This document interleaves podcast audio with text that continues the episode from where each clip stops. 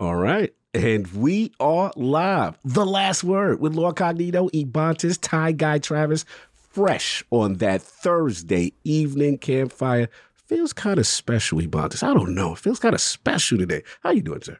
It's very special. We have had probably a crazy week in the world of Destiny, but that's not what we're here today. Travis, how you doing? I'm doing fantastic. How you doing? I'm doing great, and I'm ready to talk to our guest. Let's do it. Indeed. All do right. That's why we're, that's why we're all here. Exactly. So, E, let's let's roll out, roll out the royal Red- carpet and show some love. All to our guest. Welcome to the last. Oh, Hello. I got you. I got this one. You're good. Welcome to the last word, episode number 274. This week we jumped into the final season of the year. New activities, new stories, and more have arrived in Destiny 2. But we have to put a pin in all of that until next week because this week we have a very special show for you all tonight. Joining us on the podcast tonight, we have a legend, an icon, and for a short time, a god. And to say the least, we are not worthy, but extremely humbled. She has joined us at the campfire this evening. A true performer at heart, our guest wanted to be an actor from the very beginning. What started as conversations with herself on a cassette recorder had its seed planted in a second grade Christmas pageant, began to germinate with a production of Sound of Music and gathered up nutrients like cello, ballet, and modeling, all coming full circle when an unsuspecting voicemail caught the ear of a new agent, and her career has been in full bloom ever since. Gaming has been an important part of her journey as well, as far back as an early favorite of both hers and mine, by the way, the cute and catchy themed Bubble Bobble. But years later, when she experienced Bioshock for the first time, she knew this entertainment medium had become something more and had to be a part of it. And boy, did she ever. Having the guts to basically audition on the floor of GDC to get her first role, and wouldn't you know it, she landed the lead in her very first game. Her passion for her craft is instantly obvious as soon as you hear her work, but the soul of our guest is one of kind, generous, gracious, and a dedication to being the best she can at all aspects in her life. So let's welcome a loving mother who cherishes her road trips with her son, a food lover from the French Quarter, graduated as a rebel from Mississippi, on an extremely short list of people who can say they lost a job to Morgan Freeman, the narrator of Moss, voice of Light Hope, co creator of The Hive, Omnigul, and the only survivor of the six who went down into the pit, the iconic hmm. Eris Morn, and the voice of so many other characters I do not have time to list them all. Tonight we have the pleasure of chatting with the one and only Morla Gorrondona. How are you doing? Oh my goodness. That was amazing. Holy frijoles. Like, I cannot get over.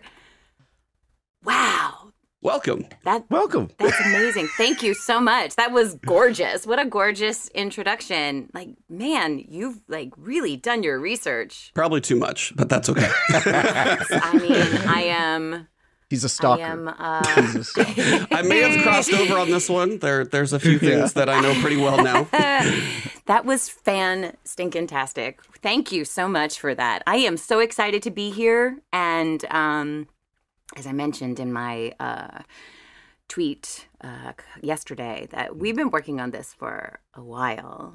So I'm so glad that it's all coming together so Yes. so lovely, so nicely. Yeah, it's an absolute pleasure to have you at the campfire. Obviously, we got a chance. We've been talking about this for some, some time. We got a chance to meet. I got a chance to meet you, which is mm-hmm. awesome. First of all, That's right. how are you doing? You know, how is how is the state? I would say just for you as a voice actor, just all things you're going on. How how are you feeling as we wrap 2023, just personally right now career? Goodness gracious. Uh, as we wrap 2023, first of all, it just seems still seems so hard to believe that it is 2023. I'm still trying to find that missing year, 20, 2020 of 2020. Because, you know, 2019 was just such a huge year as well. There was a lot going on, specifically for Eris and and for uh, for me myself getting to really engage with the um, Destiny community in such a profound and meaningful way, and so um, yeah, so I'm still recovering from that.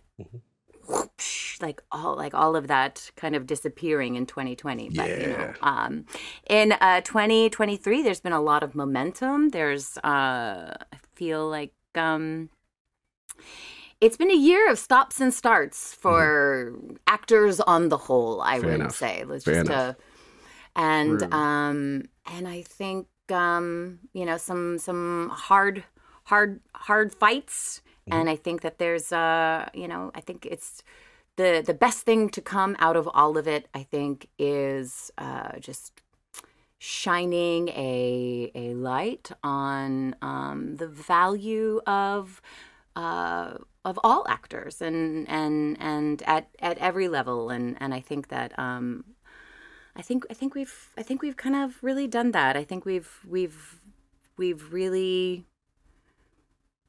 there's been a lot of um, encouraging support around uh, the value of what human actors have to offer. Good point. And I'll leave it there. And we leave it because there. that's a whole conversation. good, you're good. fair- That is you're a good. very deep You're good. and That's long and and I'm just really, really happy to uh, have some lovely, uh, warm conversations with y'all. No doubt, no doubt. Much appreciated. I got to tell you something. I ain't gonna be selfish, so we gonna open it up. Nah, you're good. let's start early because I will get going and it'll be. So yeah, let's, let's start. with Travis, Huh. uh, want to It jump was like. Travis. Yeah. I, I I spoke for a good minute. Travis, you're yes, up. Travis. What, what you got, man? All right. What you got for me? I have uh, I have many questions. I will Mm. be the person on the panel asking extremely unconventional questions. Really, That's why we're here. Nothing about your nothing about your career. I just want to hang out with you. You know, that's really all I'm here for. So, um, yeah. Um, so obviously you're from New Orleans, which we talked about a little bit before the show. I had the um, really awesome uh, privilege to go and uh, build houses for Habitat for Humanity when I was in college. Um, we were in um, Jefferson Parish, right outside of Gretna. Um, and so I spent I spent like a summer there building houses for a nonprofit Amazing. and developed a love for what is now my favorite food, Creole food. So my first question Mm. For you is since I Mhm. know we see eye to eye on this, and I will seek this food out because it's you can get a lot of good Creole food in the Bay Area because there's lots of different types of people here, but it's frowned upon because we insist on eating healthy in California, and so uh, it's sort of a guilty pleasure. What is your favorite Creole dish? And Mm. I would like to know where you stand on the spice level spectrum. Oh yes, that's this extremely important. especially Yeah. here in the last word. Yes. Yeah. Okay. Okay. Um, gosh. Well, first of all, Gretna. Um, I have family in Gretna, actually. Nice. So yeah, That's awesome. yeah. So I spent a lot of time in Gretna. Um, and uh, and actually, technically, I I lived in New Orleans proper for many years as well. But I was uh, born and raised in Jefferson Parish, in in That's a little town called River Ridge, which is about five minutes outside of New Orleans. But so, so I can claim both. I can claim New Orleans area and New Orleans proper. And um, but as far as uh, favorite Creole cuisine, so okay, so we get into the conversation: is it Creole? Is it Cajun? Right? And do we Mm. know the difference between the two? And Yeah. so, so I'll just give a little, a little history. So, um, so Creole is going to be um, has many different definitions, uh, and as far as it pertains to food, if it's uh, it's it's if it has tomato, if it's like a New Orleans dish and it has tomato, it's Creole. Okay. Uh, if it's a similar dish and it doesn't have tomato, it's Cajun. The Creole okay. people and the Cajun people are very. Um, so it's all about the tomato. Have, They differ it- uh, on well, one Creole fruit. tomato is a really what it is. huge. It's a huge. Uh, Mm. it's a it's a it's a big thing. The Creole tomato is indigenous to New Orleans or the New Orleans area, and so um, so yeah. But so Cajun is going to be um, French Canadians who left to seek uh, religious freedom and or escape religious persecution and settled in southwest Louisiana. Creole is going to be more southeast Louisiana and has more to do with um, like France French and then also um, Caribbean, African, like um, like a, a huge infusion. So, um, but as far as food is concerned, it's got to have the tomato. And oh, right. And so, what do I prefer? Yes. What's your favorite? now Um, we got our history I- lesson. Right now, let me know that. Um, uh, I love gumbo. I'm a huge fan of gumbo, and um, and I I have, but I'm very like a very specific type Ah. of gumbo. It's got to be from like the one place. It's also on the West Bank where Gretna's on the West Bank. So this place is on the West Bank. Okay. It's the place my grandmother used to go to, and like oh, Oh, it's just uh I always thought that she made it because she would come she would like warm it in in a big giant pot. Nope. She never tried to claim that she was making it, but that's just what we would see when we would show up at her place and so uh but no, it's like, oh, Nana's gumbo is wonderful. She's like, oh, it's not really mine." it's not her. but uh, someone's someone's nana but that's like, probably well, that's to kind of yeah, that's probably true. It was someone's nana. It was someone's nana. it's someone's Nana made it, right? Yes. But that works Um, out, you know, Nana is no longer with us, but the gumbo remains. There you So. That's great. Uh, It's a yeah, gumbo is my is my favorite. And as far as spice is concerned, I um I don't it doesn't need to be too spicy. It's not about mm. spiciness. It's Okay. about seasoning and layering and oh, like Oh, he likes this. in cre- like Yeah, creating I'm good with flavor. spices it's not and just about like yeah. packing you in the face with a whopping heat. The exception for me would be for a crawfish boil. Those, the hotter, the better. Interesting. I'm like that with Yeah. jambalaya, which is my favorite. Oh, I love jambalaya. Uh, Oh yeah. I- if, if I'm not Do you crying like yours into with it, tomato or without tomato? I, Creole I actually, I think He's it like, I don't know. the- So I learned a recipe while I was down there, and I'm pretty sure my recipe has tomato in it, but I didn't know the distinction. So this is new information to me. Creole So I jambalaya. guess, I guess it's a Creole jambalaya, but I was taught Mhm. by this old lady who taught me the recipe that the secret ingredient was added when you cry into it because it's so spicy while you're eating that that's the extra salt. That's the extra. That That's the extra salt kick you get at you the are end of it. ridiculous. And I love spicy food, so that was right up my alley. Ah. Oh, yeah. Perfect. Oh, my Now we finally figure out when Travis cries. We got it. Okay. Yes, now we understand. Now we understand. Just the That's right. just the spicy food. It's just the spice. My stepdad is Cajun, so his jambalaya, he makes an amazing jambalaya, but there's no tomato, which is Oh, my preferred That's your preferred Creole. yeah. Mhm. Interesting. Okay. Eat what you got. Some I'm bubbling. Oh Yeah. no, I mean Uh, whatever, right? That's the other thing. It's food. If it's like, eh, I'll eat, I'll eat it. If it's food, I'll eat it. That's the other. That was kind of one of like the I- things I gathered is that if there's not a food, you said you there's not a food you won't try, won't eat. Basically, there wasn't much. Mhm. Uh. Um, yeah. Oh, hold on. We got to give a special shout out. CJ Gibson's in the chat, yo. Of the Oh, legend nice. himself, Oh, my man. fellow Destiny controller player. Of course. On PC. right. CJ, it's good to see you, brother. Awesome to see you in the chat. Uh, we were talking about you. yeah, you got a little pre-show shout out, sir. Yep. Oh, yep. thank Much you. love. Much Talking about love. Good guy. CJ's the solid, man. Just a good guy. Yep. Yeah. He's the man. He Bringing people worked at- together. Bringing people we worked- together. We worked in the IGN office together for years. I did a raid with his kids once in the IGN office. Good times. His kids, by the way, are Hanging spinning images of him. If you've seen him on Twitter, They his are. kids, It's like playing with 100%. tiny CJs. Yeah. Controller for Yeah. life, he said. And There remember the, the uh, uh, Trav, the, the good old fire team chat days, and, and the Yeah, he was on Fire Team chat. Yeah, that, that's that's OG right there, veteran.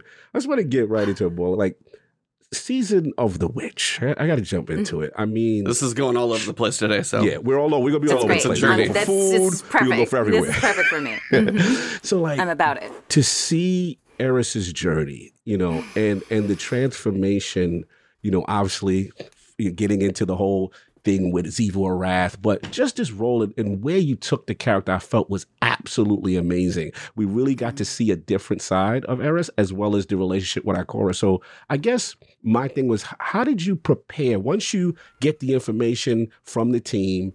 You know, and you mm-hmm. see this is where it's going at this season. How did you mm-hmm. prepare for this type of Eris? Because I've never seen she was combative, she was fierce, ferocious, she mm-hmm. was ready to take it to that next level to do whatever she has to do. Even Ikora was a little nervous, like, is this a little bit reckless what we're doing? How did you get into that whole mindset for, with Eris last season? Well, you know, I have my um I have my my like uh, it used to be that I would go through this whole entire process of like discovering Eris and like finding her through music and through like um emotional recall. The song and, "In This Dance, Dead Can Dance," perhaps. That's right. That's right. That's exactly right. Told you I found too much info out. No, it's great. That's wonderful. And that is still uh, true. Like I still, I still, that is a part of the process of just preparation for any Eris session. And, um, and how like I tap into the voice and how like it's become, um, I've done it so many times now. It's just, it's like I, it, the ac- access to her is, um, it's very easy. Like I feel like I um I feel like I wear her just below my skin or Mm, or sounds or like she's ready to maybe come out I- well, and I feel Third eye. like opens there's up. been Yeah. kind of meldings as well. Like I feel like, you know, sh- where she ends and I begin sometimes kind of I don't we've had very similar journeys in our lives. Mhm. Um so uh I identify and relate to her and um and so I, I, I have very uh, swift access to her. Mm. Uh, and insofar as this new season, um, the the real stuff there's a lot of prep well, there's there is preparation especially for this year. I got to i was so grateful that i got to uh, do the performance capture for Yes. her for those scenes. And that was a whole separate kind of um, preparation. I i i worked um, i worked with uh, someone to help me with the with the with the memorization of it because uh, I just wanted to make sure that I I uh, that I I that I had it. Like I just wanted to make. I just worked very hard on making sure that there was nothing going to stand in the way of making those um, performance capture sessions just uh, the absolute best they could possibly be. And so. Um, so th- that and then as far as the the um the content like the emotional journey Mhm. you know it's it's always um a gift with uh, Eris script and I feel like without without um I just even even like even m- more so this one. There's something there was something it's just it's Eris is always very evident like it you the who she is and what's going on with her is is built into the script. And Right. I feel like even even more so Mhm. um as of late. It's there's uh I always feel like she's in incredibly good hands, and Mhm. I and I I can always just sh- show up and just trust w- what's on the what's what the text is. with the text and the script. Yeah. Trust trust that that whatever it the script conjures Mhm. is um whatever whatever emotions come up uh, from what it is that I'm reading or have read, that it's that it's right, that it's all intentional. And so there were times where I was over, just overcome, just absolutely overcome, and um, and it's like, well, that's that's that just kind of showed up, and that's Mm. what's that's what's right for her. Um, and as far as being the hive god Mhm. portion, big of- uh, there's just transformation it's it's, last season. it's so wild because it's like I know I'm like I'm telling it in pieces and parts, but there's there's so, So many much, different things going on with her that um and there's so many people contributing to to who what makes that possible Mhm. and and I and I um like her voice is like it's coming from me but it's it's the voice of a lot of right. incredibly talented individuals creating that that that written voice that that like and it's gonna sound straight like that visual voice like you know like the thing that that that the way she looks contributes to the voice itself right? So um yeah how she looks is absolutely informed um, instantly how she sounds when she's like contorting and conjuring like and Mhm. breaking and cracking through like some exoskeleton it was what a what a what a feast what a um what a what a joy oh, what a gift I love it. I love it.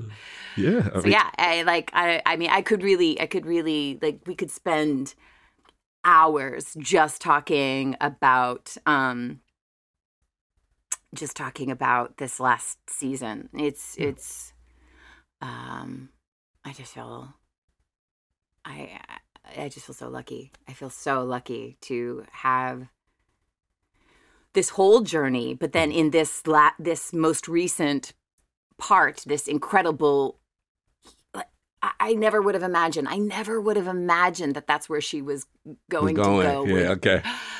but, I got it. So you're uh, just as I surprised as us as as, Yeah. as we see this journey, this transformation, and and yeah, it, it what I what I felt I got from it was like a a calculated means to an end, and Mm. pushing herself to go there, right? To go to this place, you know, narratively, and and with with with the whole you know seasonal story with Xivu Arath versus Eris, and then obviously what we concluded with with, with which I thought was was really amazing. But it it, it gave me a, a different glimpse of the character.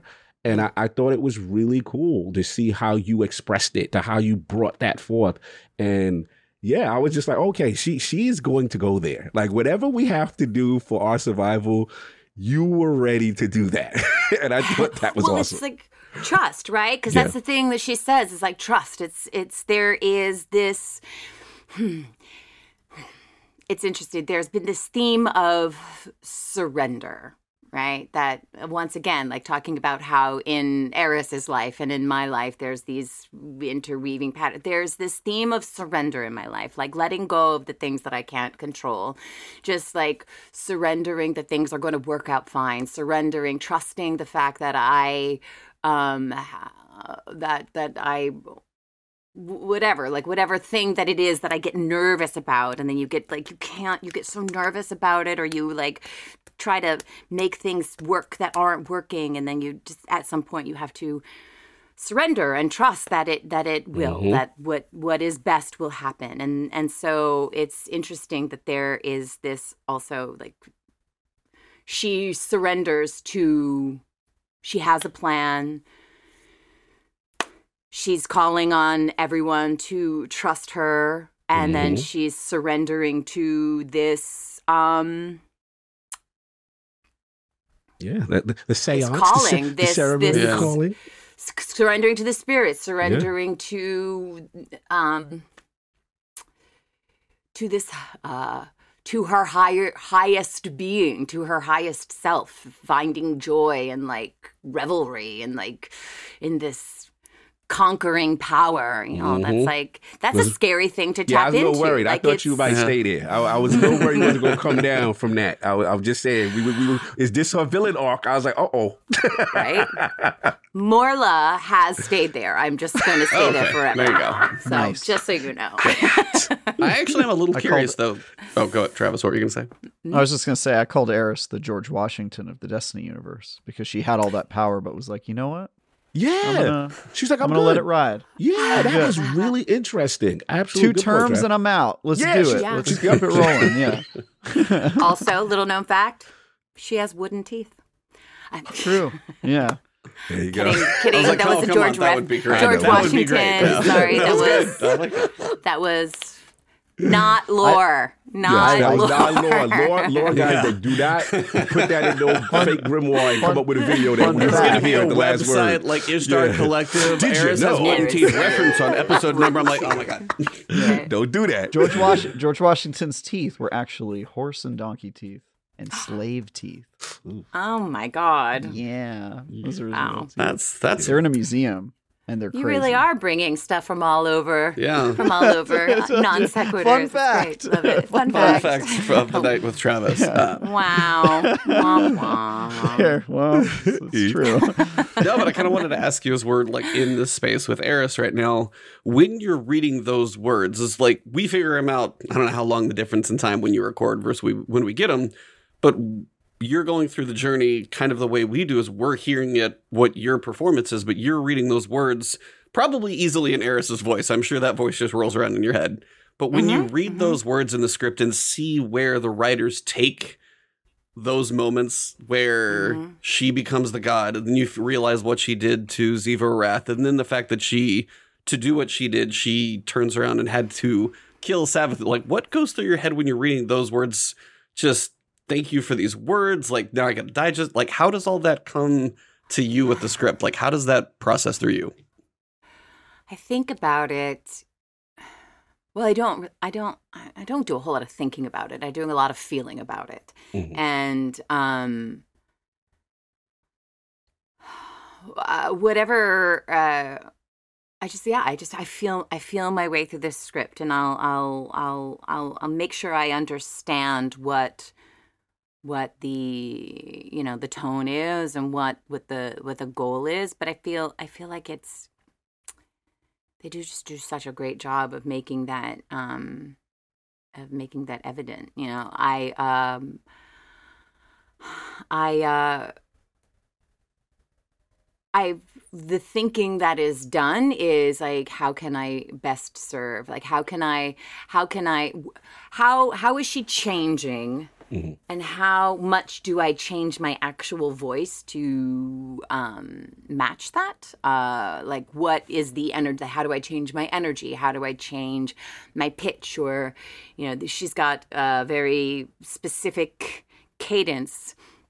I call it uh, Eris pentameter instead of iambic pentameter. So it's Eris pentameter, and Nice. so um, and I and I there's just words that um, present themselves as ones to linger on, Mhm. and uh, and I I love that she can and that I do, and it's like it's where the lilt comes in. Oh, it's like. Mm, there it's is. like you know like the it's this talk little talk.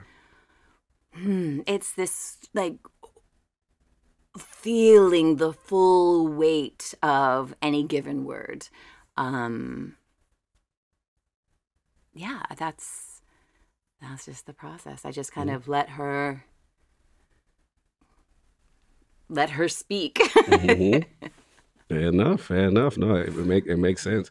I want to talk. I want to shift gears slightly because again, tremendous season. I can go on and on about that. I did want to talk about obviously the tremendous cast that Destiny has. Right, just tremendous talent, and just obviously, you know, I'm a, I'm a big full disclosure. I'm a big fan of Oded Fehr, who is I believe the Osiris who plays the Osiris character. I'm a huge mhm. fan fan of his, and obviously the, the talent you have amassed. But I wanted to know, like, how did the community? Is it like a fraternity in the sense of, you know, we lost the great Lance Reddick, and I know he he does so much, right? But for the Zavala character and you know the community, that's the community really hit home. And I just wanted to know, like, from a voice actor perspective, one of your own. You know, how does that hit the industry? And just in general, any Lance memories or interactions that you remember?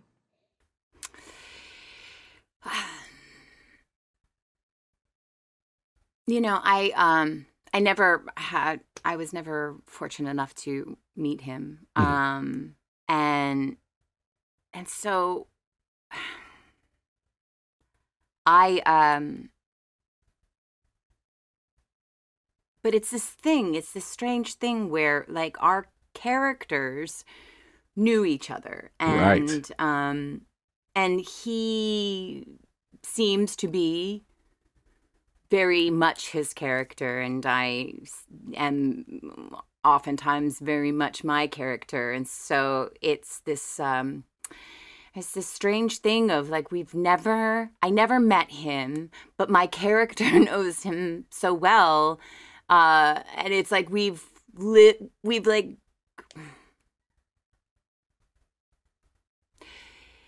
we've uh it would never take the place of knowing him and it's Mhm. not the same at all and i don't try to like like i like Fair. claim any kind of Yeah. knowing or knowledge of him at all but it does feel this strange kind of thing where like our characters knew each other and like our characters being similar to each other and they lived in this universe and spent so much time together and it's like I feel this tremendous loss and at the Mhm. same time I feel like I'm not I'm not a I really can't I I can't I can't um like I also like I can't like I can't I didn't really know him, you know. Right. So That's fair. It's um it's it's a, a strange space because I feel like I knew him so well, but I know, that's what I actually was- I was never- wondering, yeah, how you process? I process. didn't know him. Yeah. I didn't know him at all. You know, not really. Um, mean, that's- but it was that's sort of how- incredibly. I like it was inc- like when I found out, it was um absolutely shocking, and the timing of it was incredible. That's for another day. But Mhm, um, it's uh, it was it was devastating. It was Yeah, devastating. Um, and a shock. And um, I I mean, it's so weird to say that I miss him when I've never met him, but I you know I do. I miss him. I think that's how a lot of the Destiny community feels. I mean, the average Destiny player has never met Lance Reddick, but they still feel like they like he was a part of the Destiny community, uh, whether it was, you know, interacting with his character or just the fact that he interacted with fans, Yeah. just like you do. He Just would like you do. Yeah. tw- he- he would post tweets of himself playing, Mhm, you know, the mhm. sections of Destiny and mouthing the voice lines and stuff like that. And um, those of us who like, I got to meet him because he was on our old show, Fireteam Chat. Um, and uh, those of us who got to know him just understood that he was a real one, right? And so it it feels like you know, I I think we totally get that. Other players of Destiny get what you're feeling of like Absolutely. you don't need to know him to know him sometimes. Yeah, you know, yeah. just Mm. Well, it's also the That's- fact that it's been a 10 year franchise and he's been the one of the main staples since the beginning. Uh, I mean, so if you didn't know him before and then you've seen movies and you appreciate his performance before and you're just listening to Lance Reddick when you walk up to Zavala and you kind of know it's there. It's it it's weird because I don't remember the timing of like when he passed versus when I went to go see John Wick 4. And I'm not going to say any spoilers or anything, but I thought it was close and then I went to go see it and if you've seen that movie, you know what happens in there and it hit on a different level in there and i'm just and this is still the character so whether it's zavala whether it's like and all you ever heard about him was just the nicest guy in the world so it's Yeah. it's kind of one of those from what you're saying it's like you don't feel like you you don't feel like you can claim that you knew him but there's still a part of you that feels like there was loss experienced and it's kind of hard to put that into words Mhm. So Yeah. true. So true. I just always thought for sure I would meet him. It was just like I knew it was just a a matter of time, and so I'm I um I'm really sad about that too. Yeah. Rest in peace, Lance. Definitely a treasure to the community. Um, Yeah. wanted to follow up on a different question in reference to, you know, I consider you such a talented creative. You, you're just, you know, you're oozing talent and all these the diversity of roles. And I look at your history. I'm like, wow, she's done that. She she was a part of this. She she was in my Starfield. I'm like, I get. I went ran to one of your NPCs in, in New Jameson. I'm like, there she is.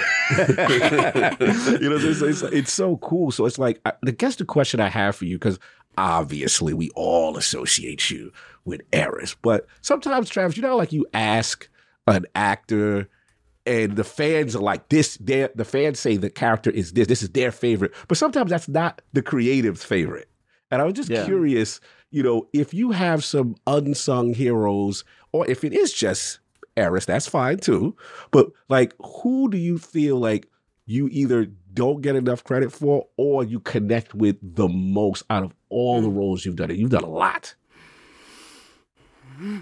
Well, I do feel an incredibly special connection with Eris. It's undeniable. I mean, it's I have we've poured so much of ourselves into each other um that I I I uh I feel um I feel bound. I feel like in happily bound uh, to her. Um, I you know uh, some some other favorites though for sure is um the Moss franchise mm, has yes. been was just That's my favorite. Yeah. Absolutely, just a, a journey of serendipity and magic and love and trust and surrender. Um, in fact, there was a breakthrough that I had in a like a uh, like an acting and emotional and performance breakthrough that I had in the middle of a Moss session that absolutely has informed every single one of my performances since, Wow. including including um Eris. Ooh. At just like the uh just a, a, a like an emotional access, like a, a like a way of like um of just a, of allowing myself to be even more fully emotionally present in the midst of a scene knowing that eyes are on me and just like just allowing myself just to like let it all happen That's awesome. um but yeah and that's and full of that that team the polyarch team is full of um dear dear dear friends and it's been uh, it is it is born out of and steeped in um this beautiful bedtime ritual that I have with my son. It's just like bedtime story, but it's like a special little ritual that we do. And then here I am being the narrator, and it's it's it's all very connected to um it's so easy these days uh um just to um it's all very connected to to that and to my son uh from from like baby to to now i you know i i, I still read to him now uh, Nice. as as an 11 year old you know That's a good doesn't- performance. he doesn't Imagine, he probably doesn't imagine being a that. kid. imagine being a kid getting a story read to you by a by a, a an S tier voice actress. Yes. yeah. Oh, That's that's great, dude. yeah. Dude, is compare. My parents couldn't even read. Like that's she's doing. That's next level, dude. That's crazy. Well, what was really fun about Moss too is that they gave me such early access to the script, and they know knowing about my this bedtime ritual that I have with my son that I I got to read the script to him Aw. as his bedtime story, and uh, and he was like he would give feedback. He's like, I think his voice should be like this, and I don't understand this part of the story, and like. I'll let them know. Did you get to collaborate with that kind of early access? Did you get to collaborate and was you know work with feedback and stuff like that on Moss too? Yeah, absolutely. Even more so. Like it worked. We, uh, you know, it was such a great story. Stephen Hodde was the audio director there at the time, and he, um, he asked me, he's like, if, you know, in in best case scenario, sky's the limit. What would be your ideal? VO situation. I was like, well, um, yeah, early access to script. I would love to collaborate. I would love to, you know, have table reads. I'd love to, um, you know, feel like I'm a part of the team. And um, and he's like, great, done, let's do it. and Mm, like, awesome. wow. And so when it came from Moss two, it was like, let's go even further. Let's bring you on board even more. Let's, you know, it was really, really, really, really dream come true kind of stuff. I mean, it was so awesome and so cool that you got to collaborate more with it.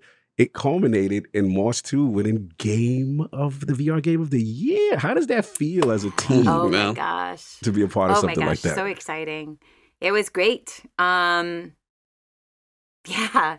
Yeah, I was uh it was very exciting. And like and and so many awards. So many awards. Yes. Um you know, we won for uh Mhm. best dialogue for an indie game at the Game Audio Network Guild Awards. I mean, they and, need, to, they need to um, hire you. They got you see what happens when she get more creative involved. Y'all see where the awards is going, y'all.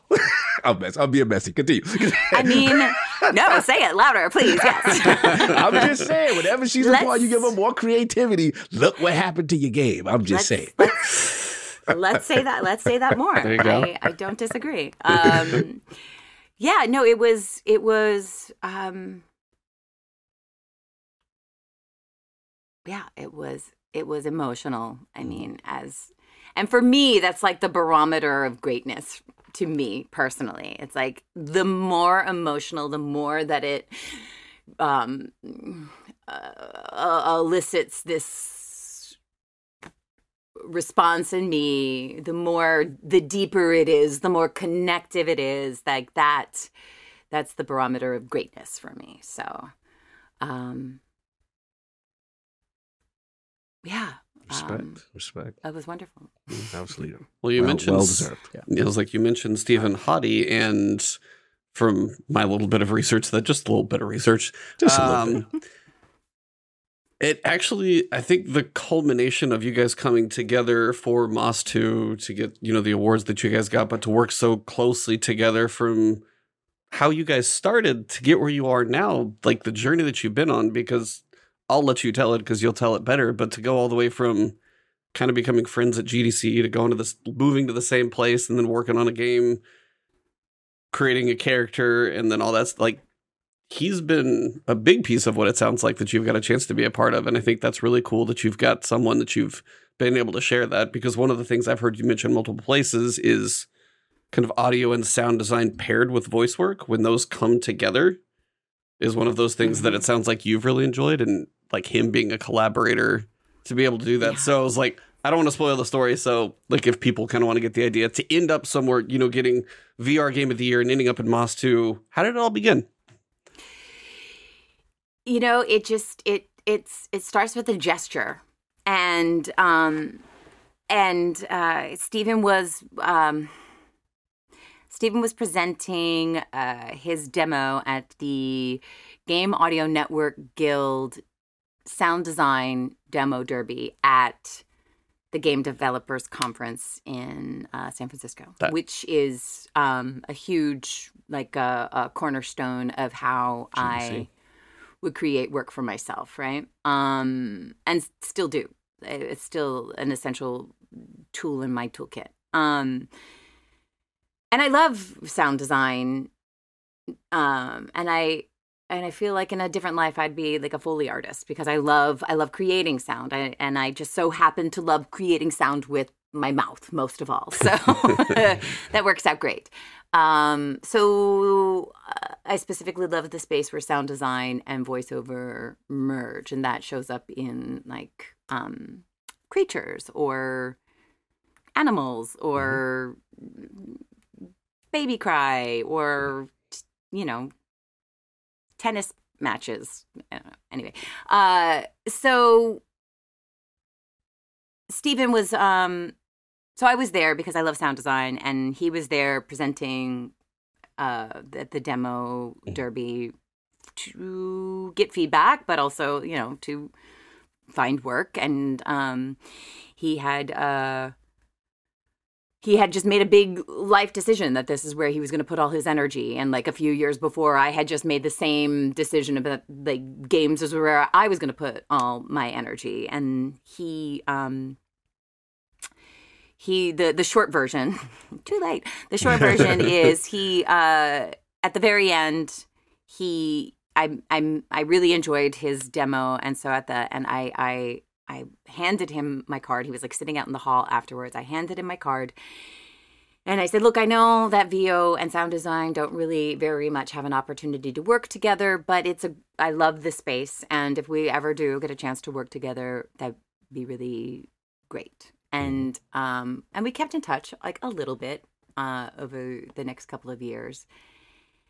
And, uh, and then we met up at GDS, GDC again. Um, and it, we like, turns out he's like i've got big news like i've got big news and it turns out that both of our news was that we were moving to washington at Wow. basically the exact same time Wow. just like a neighborhood away from each other like what Crazy. so like fast forward a couple years later he's like hey remember that thing about like getting a chance to work together and that like probably never would happen he's like well i think i found that opportunity and he's like how would you feel about coming in and just like playing around and helping create the sound of like the big bad the the, the main bad guys in this game. It's um the they're called they're called they're called the Hive. Let's go. And I was like, yeah, I want to do that. So we just spent just screeching and making sounds and it was I wonderful. was wondering, it I'm was like, are fun. you just like make how all the noises you can, and then he's what just messing with like pitch and tone and length and every, are you just is that just how long? What is No, it's just like raw. Just like there's no there's no futzing with it in the session. It's just mm-hmm. like let's. This is what. You see, I remember him saying this. He swears he never said this, but I I could not have come up with this by myself. He said something about like imagine it's like you're in an old, cold, decrepit library and like you and there's like these books and like you shoot the book and the book disintegrates. He's like that's what i want it to sound like. And i'm like great. So uh he's like that he's like i he's like that I, like, that didn't happen more than like I know it did, I didn't Like, I yeah, didn't that's hard come to, up that's with hard that to make up. That's hard to make up. I did not come up. So basically, what it came to was like a like a, a dry, like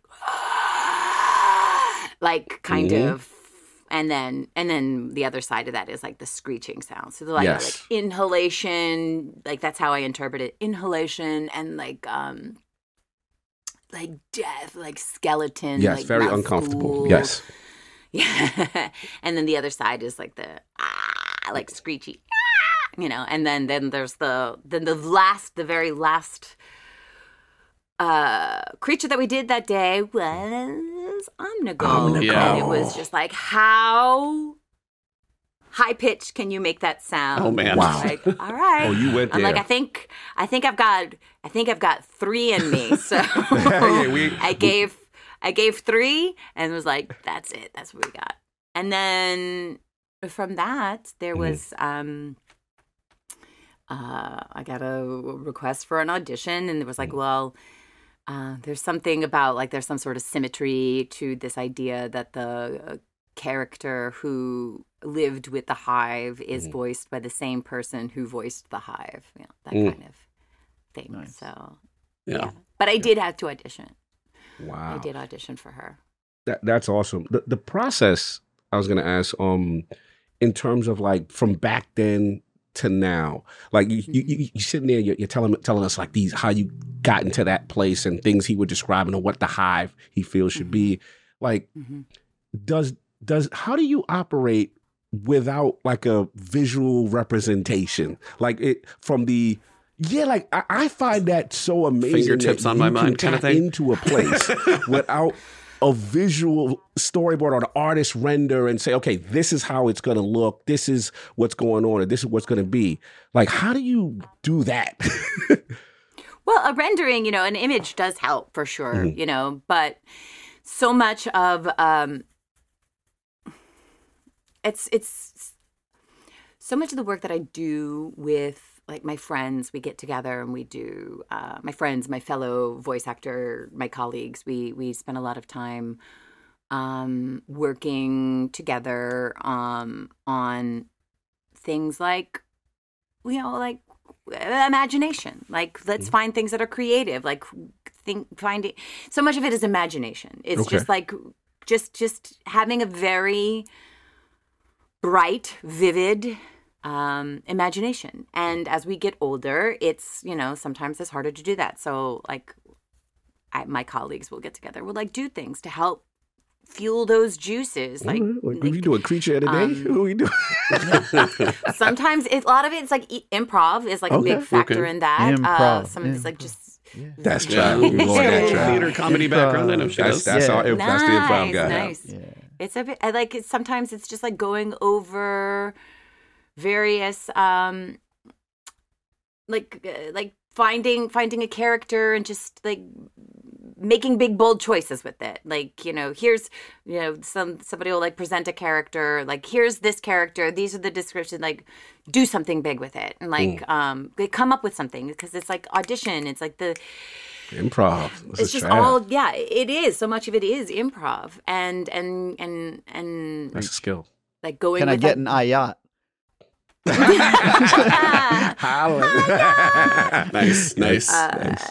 yeah vivid vivid like all these different things that we can do to um fuel our childlike imagination so play coloring is a thing that i will just like kind of get into sometimes just like you know just be be be fun have fun like um and not even necessarily like fun because it doesn't have to be like fun. Sometimes it's just like just stop second guessing yourself and judging yourself and your Mm. thoughts and like your decisions about things. And that's hard. Like that's hard to do especially when you're so much of so much of an actor's job is auditioning and like trying to guess at what it is that you think that they may want and then like second guessing it and then like you know and the secret to that always is and it's something that i feel like all actors constantly need to be reminded of is like it's not about chasing down the thing that they want but being the thing that they didn't even know that they wanted in the first place. Ooh, those bars Which is- right there. That's the which is that's you the quote of the right? Show. which is you. It's always you. It's always the thing that is you Mm. it's just it's sometimes it's just not always easy to remember that like every day so it's like it's good to have a team of people that you get to play and work with who help we help each other we remind each other of that yeah Awesome. Awesome. Thank you for that. That was great on the process. Trav. I- I Travis, do you have another I curveball? I got a pointless Oh, yes, question. please Here's a pointless Yes. question. There are no pointless questions. A couple seasons ago Destiny, maybe I'm alone in this. I don't believe I'm alone. But I sensed some distinct sexual tension between Eris Morn and the Drifter. And I'm wondering, Hello. I'm wondering, A, do you, sh- do you ship them? B, was were you intentionally trying to put on some flirtatious energy there, or am I simply a thirsty bitch? i mean the last s- s- sen- sentiment like clearly yes Yes, Uh, obviously. Travis has been called out. Check. All right, now. Thirsty Now that level that's clear. or That, that was uh, Okay, we being called it. a thirsty bitch by Morla was actually on my bucket list. So There you go. I'm We feeling made it. pretty good. I'm feeling pretty Cross good. that it. one off. Yes. Travis has entered the show. good night everyone um, um Let's talk you about that relationship. Yeah, I want to hear it.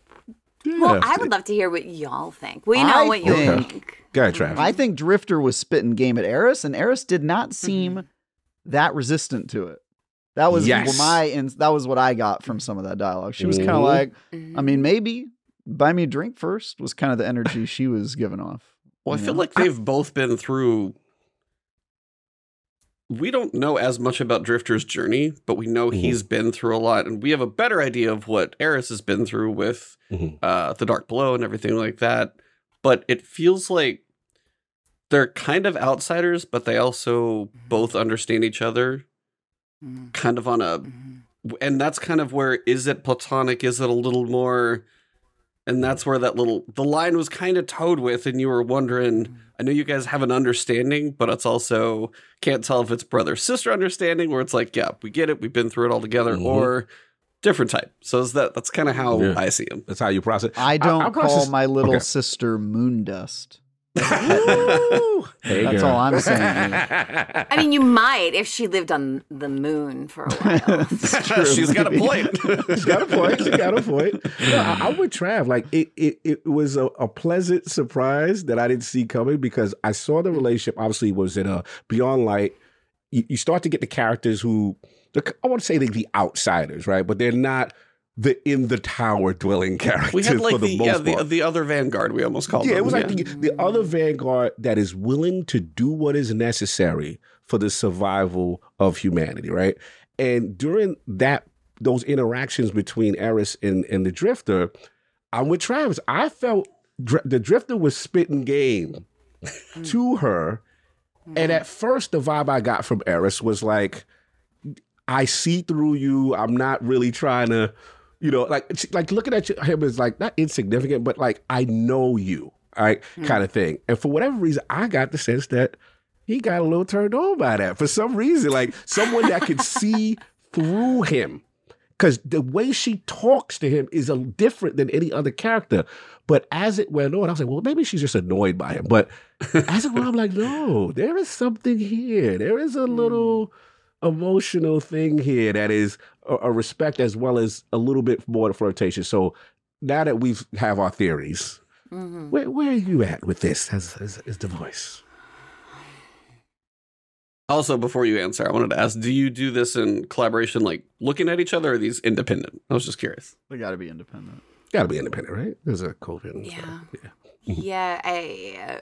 Uh, um, yeah, I mean, most of most in video games, almost everything is always uh, done in isolation. Oh yes. Sorry, just Yeah. Oh, so- so when he was spitting that game, where, where were you at with this? That- now you have to See, I was like, I was going to answer that to see if maybe we wouldn't come back to it, but okay, go we're in there. gonna We- we're gonna go we're there. doubling down. Okay, Yes, Travis I think, started it. I didn't know this was going to be a controversial question. This is a softball, friends. I think, well, I think that um, I like the not being. I like the the the wondering and the kind of this this the Mhm. the not overtness of the whole. You know, I like that. I like that it elicits this kind of conversation and Yes. the the one the wondering of it, and I think um, I think that is that is its own merit. That was the voice actress equivalent. Do things need to be defined? That you just said a, ma- a magician never reveals her secrets in a different in a different way. Masterful. Masterful just now. But I also the reason I But asked the would you really want to hear like a definitive Nah. answer? Because I that w- would just, you mm, know. I mean, don't need mean, labels. Even if you were playing it that way, Bungie could ob- always just say like, "Oh, you know, retcon," or "She's out of his league now because she became a god, so now she can she only True. dates gods." You know, that's a fair Right. that's a fair assumption. But um, yeah, I don't know. That's uh, your your answer is fine. I think I think that they I think our spying ears have Mhm. heard enough of their conversation. We should let their conver- they should let their Mhm. All right. We're going to let it their develop. read the friendship text. be you know, give them some privacy. All right. We, we, you're right. We was in their DMs. I'm sorry. yeah. We were in the Yeah, I'm sorry. right. You you was going to That's ask right. something else. Once once we get a lore tab where the drifter's texting you up, I think then we can call it a day. Like, all right. okay that that, Something's that would be that would be a little more clear, but I don't I don't see the writers going quite that far. Hey, You they did it with Shaxx and Mara Sov, so you never know, dude. that you never that's know. a whole that's a whole different thing. Uh, no, the reason I kind of wanted to ask the question I did for the independent recording is it just goes to show what you guys are capable of doing as voice actors to convey the depth and emotion, the teasing that is there and isn't there, and whether it was conscious or not, what you have done with that character, and then what I don't remember the Drifters actor's name, but what you two have done, whether it's unknowingly and it just works out really well, or intentionally and kind of a both, just to be in separate places and have that come together the way we're listening to everybody like speculate about it is actually really, really cool. And just that still goes to show the amazing talent that you guys have as voice actors, and especially you with Eris. You can kind of do what you want with her, as you've said. She comes to you now, but it mm-hmm. also seems like you can take her in kind of a lot of different places that we may not expect. So I just hope we get to continue to see this journey that we've been on with her. It's been fun. No, thank you. Me too. I, I, I mean, it's like a, it's, it's, it's humanity, right? It's her humanity is that she is not one dimensional. She is. The the better we know her, the more we mm, understand her and see that she's like she's got. She's very multifaceted, and um, and that you know that's like I love that this steely exterior has these moments of melting and reveal and then hiding and then godlike and then like a like a literal sh- like exoskeleton and like you know like this all these different things and and meanwhile she is all just her all it's all true it's all her all the time Yeah. You know, the the same way that we are also have hard exteriors and we reveal and then we back away from it. And then we disappear for many, many Mm-hmm. years and then come back. Depends on how the seasons go, right? No. Um, yeah. Well, I had something go. Oh, you sure? I- No, I- yeah, it's I- like I I blanked. I know I had something. No, it's cool. Yeah, I got something. Um, you know, for me, the iconic line for Eris, because it, it is a tragic tale, right? It is it- initially a tragic tale that she endured and became something great as a result. And you know, the classic line: "The six of us went down into the pit." Right, and I think uh, the whole Crota raid and everything, and then I got my Shadowkeep shirt on, and the reason why I have it on is for a reason. Is because ah, salute, I see you. The reason why I have the Shadowkeep on is because it took that experience from the initial Destiny One of what we know she suffered down there to now go to the moon and to be tormented by the people you lost. And I remember her making peace with each member of the fire team. How did you connect emotionally with that aspect? Because I know six of us going down to the pit means a lot to you personally based on your history and, and Katrina and, and everything there. So, how did you deal with that emotionally?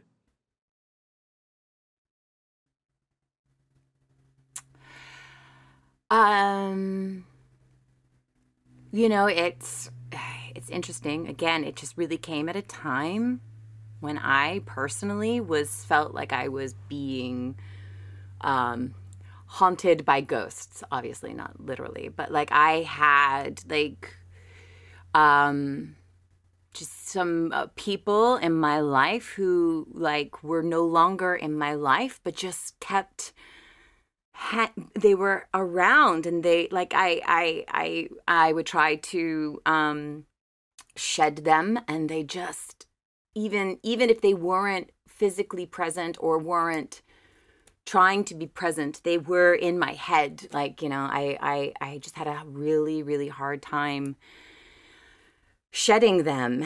And um and and uh, you know and it was um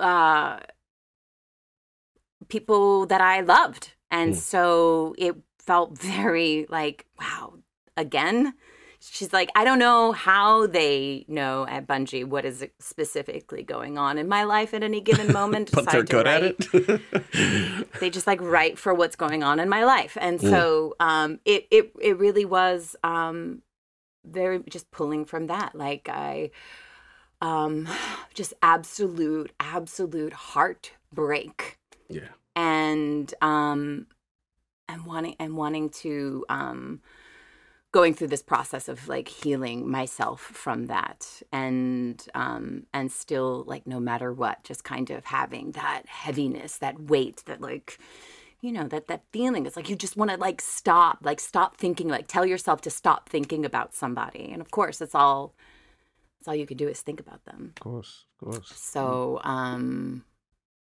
I mean the the line, the way you gave the line of the insufferable one. Yes. I'm not even gonna. The it's so.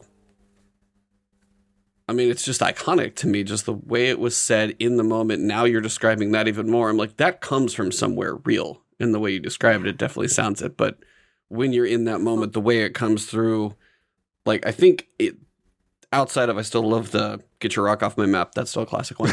Um, that one still cracks me up. But that one, it just, it felt, there are certain things I actually got done playing Alan Wake somewhat recently, and Mm. there's one scene in a train car.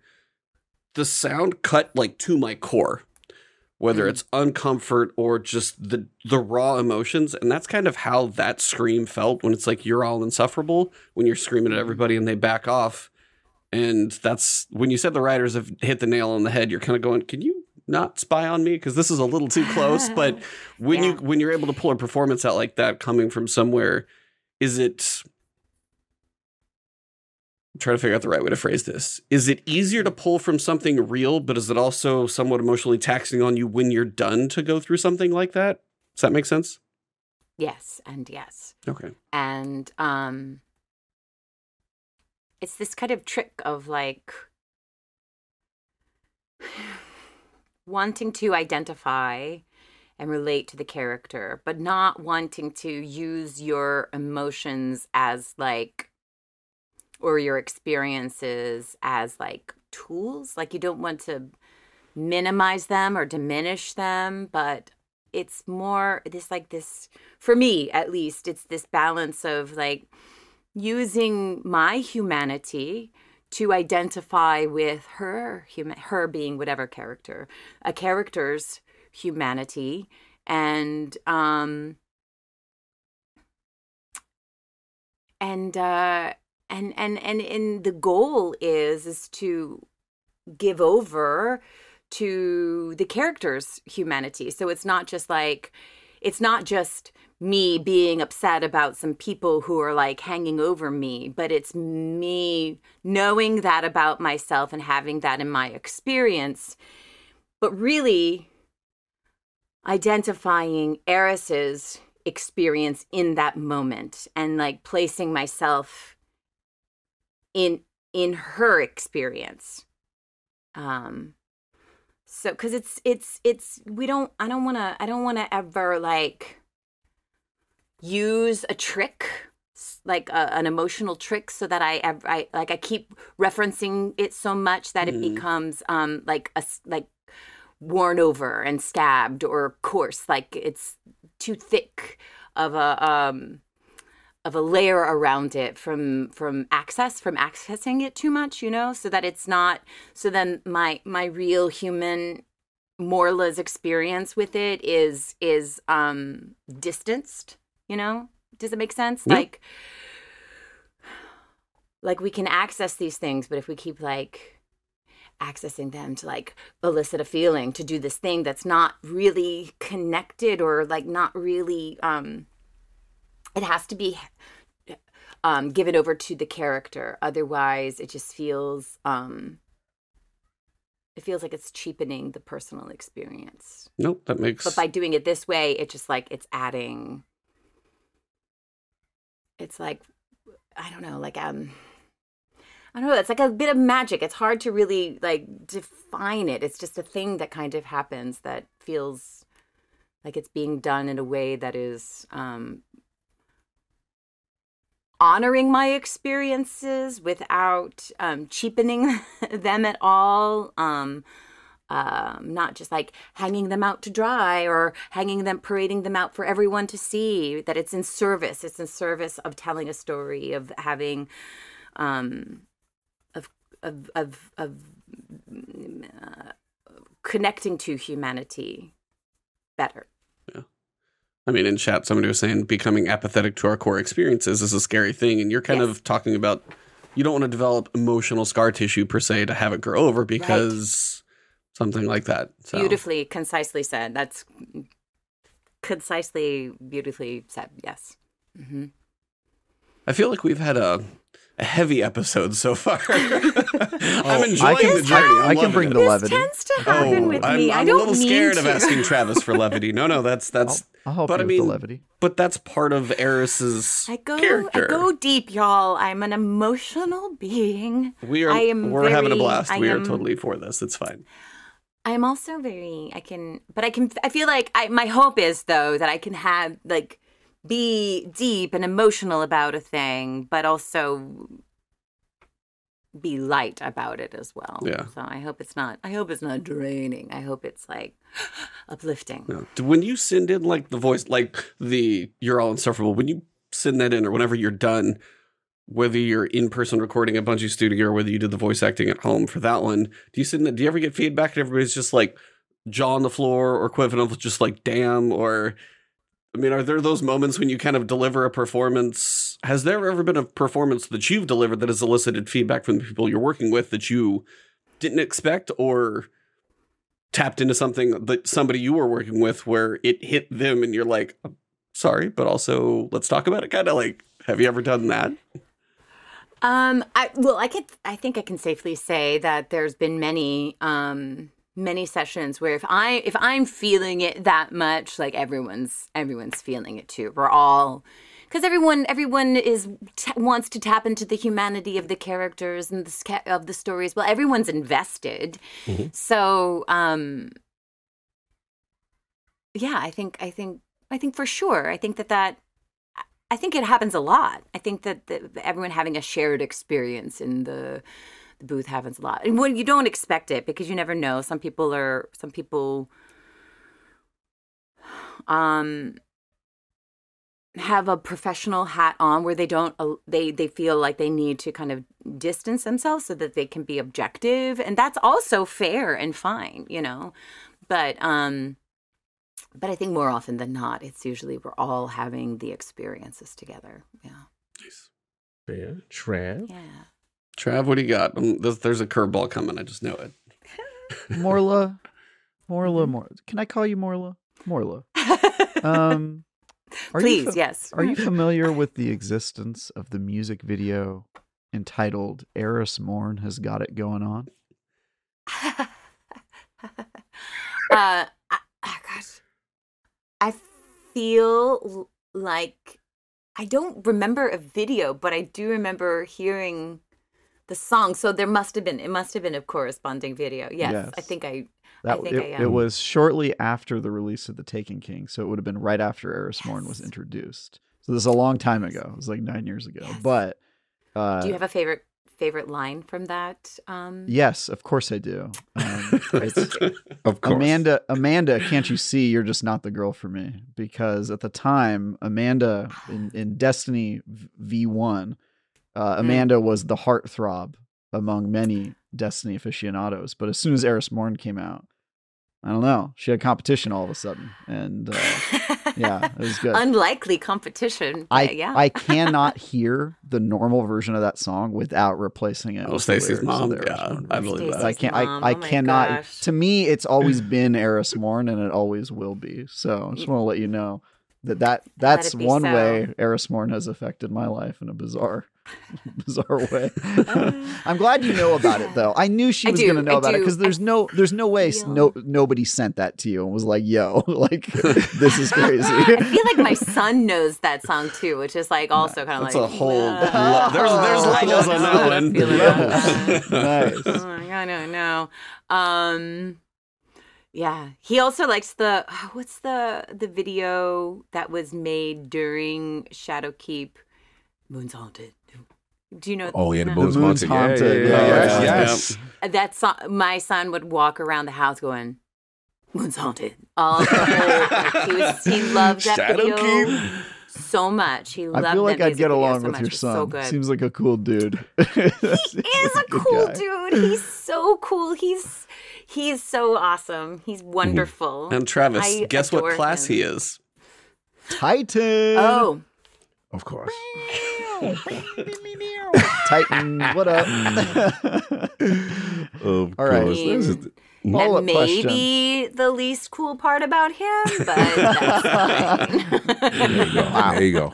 wow. Offensive. I tried real hard to make him a hunter. like, Sorry, no, man. mom. no. Some No, guys. no go. some guys are All right, you got to be your own man. I get it. I get Speaking it. of your son, It's just weird, huh? Mm-hmm. Yep. as a, She's like, as a I'm parent, listening.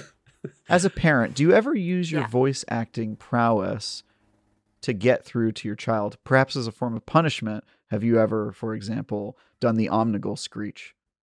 Just to mess with them, or I don't know. Have you ever, ever, have you ever used your powers for evil? Is what I'm. I, I actually have a really funny story. About This is good. Yes. Oh. we struck nailed it. gold. We struck gold. Um, so it was a um you know it's like a one of those days where you find yourself repeating a request numerous times and i try to just keep it very light. My voice for talking to him is often like way up here. Okay can you please remember to da da don't forget the yada yada da da da da da da da and then um and then I, at one point, it just like it wasn't getting through. So I said, um, I'm the, I don't want to say his name, so I'll just say Mhm. Bob. And I was like, Bob, I said, don't forget the thing. And he looks at me, goes, Don't do Eris voice on me. Oh, we had Eris in the Like. Oh man. I was like, Bob. I don't even remember what I said. Like, son, son. I don't even remember how I said it, but he was just he was like, "Don't, don't do Eris voice on me." Oh man. Oh, here we go. I wasn't Oh, trying to. I would was abuse just that so hard. Make myself heard. You got his She's attention real quick. She's not scary. He's like, "Don't do it, please. Don't do Eris voice." I love She just that. means business. There's a difference. She Yeah, just means very- she's, here to get shit done. She's just very serious. Like, Exactly. she's not gonna waste time Mhm. Repeating herself. Exactly. No, this this is great. I, I love that he he drew so much fear or uncomfortability with that. Yeah. He was quite young at the time. I was gonna say, oh, so, you said he's 11 now. Mm-hmm. he's eleven now. Yeah. Yeah. I was gonna say he isn't in the teenage years. That's where the insufferable comes in. Mhm. you can pull that one back out for the teenage years. At ah. some point, That's right. can just let him know he's insufferable. And Yeah. No, I Yeah, think- uh, because I guess like when mm-hmm. I first, very first started working on Destiny at all was like twenty. Was it twenty twelve? Does that make sense? yeah, 2014 it came No, well, out. he would- so yeah, Maybe maybe it was twenty thirteen. That would make Okay. sense, like twenty thirteen. But yeah, he was just a baby. Ah, oh man, That's awesome.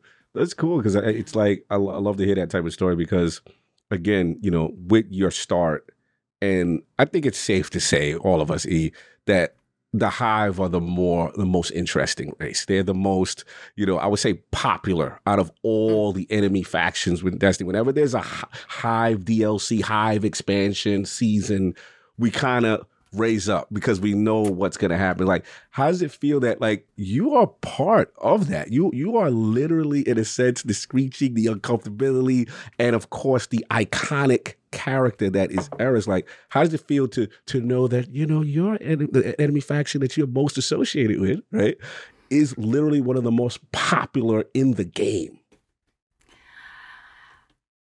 Um, I um, I mean, I I I do I didn't know that I knew that.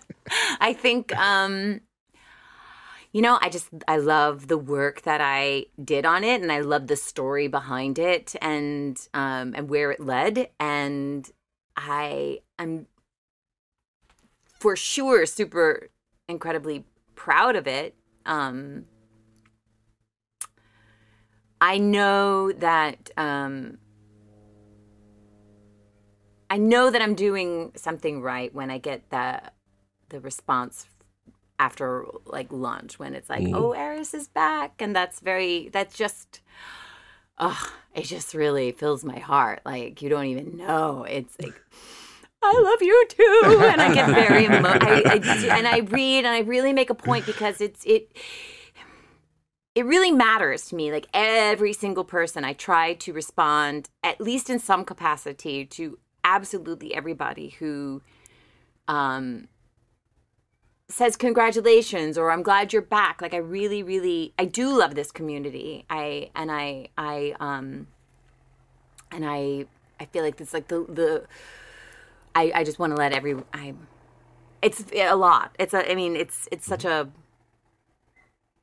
it can feel overwhelming in the best possible way and I um but I, I I appreciate every single message that comes through and um it it means so much to me. It really, really does. I am you know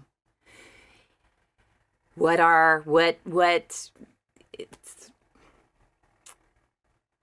the performance the the whatever. It's like if it's not if it's not if it's not loved um by the community if it's not um then like if it's not getting people excited if it's not getting guardians excited about it you know then um then like oh then my i have failed. I have failed my job. And so um i it means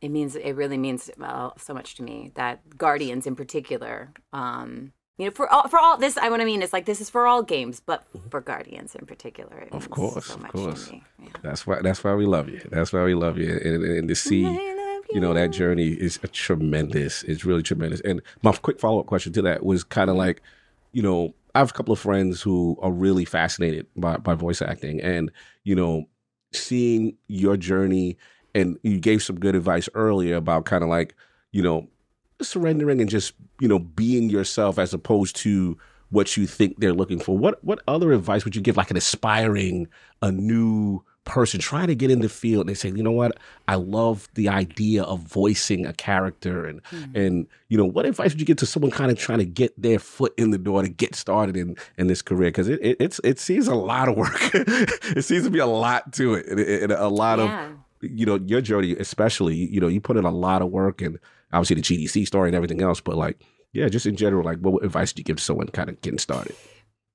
Well, you know, it's interesting. I was just at a um, at a little get together, uh, and there happened to be um, it wasn't it wasn't for voiceovers, but there happened to be three voiceover actors there, and we were just talking about games and like, oh, this game was so exciting, and this woman who was listening in, she's like, I don't understand like games, like what do you voiceover? Like what? I don't get it. I'm like, Ooh. oh yeah, voiceover for games, and she's like, and she said something along the lines of like um but but is it like acting oh I'm like oh uh, oh. man. Oh. I'm like oh yeah it's not like acting. I mean it is acting. Yeah, yeah a little bit. it's very very much acting and she was just so like she just so didn't know. So it, it's i say that in order to like a like a common misconception is is that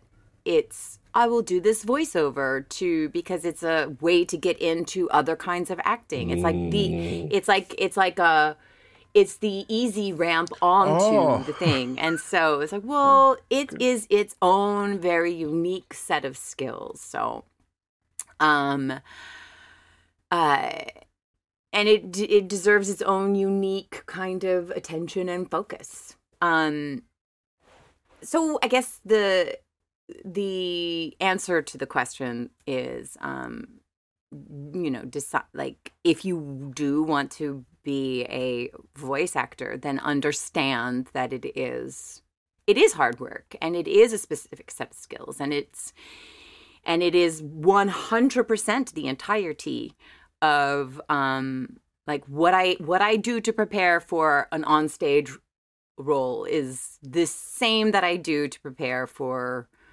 a uh, voiceover role. Um, and uh, because it is a full body ex- it is a full body experience think that because it's it's like you're in a booth and you're like not supposed to move it's like but you're still even if you are even if you choose to be completely still in the booth which i often don't. I like to move around a lot. Even if I, I chose to be complete. what do you mean? yeah, just a wild guess that. You're, you're very expressive.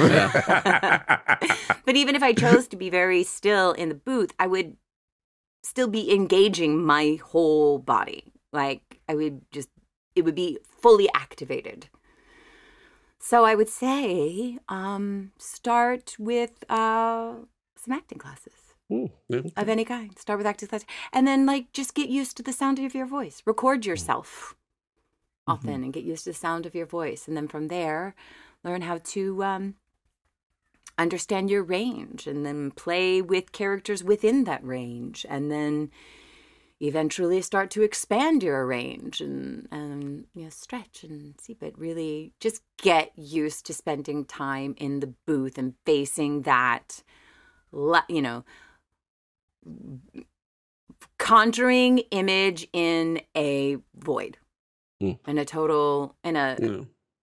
just without hopefully you get information in your in uh, ahead of time for your session you know. Hopefully you have something to look at that you can reference.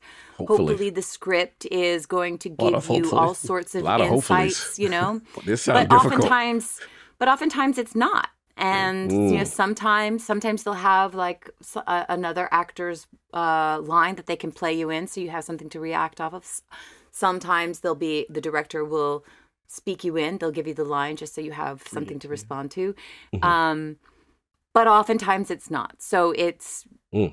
get used to being your most creative self without any input and also simultaneously don't judge that creative self.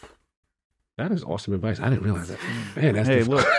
we we can all uh, we can all um, uh, relate in some degree. Like uh, I know I do VO for my reviews, right? And I think uh, Ebontis does it for videos.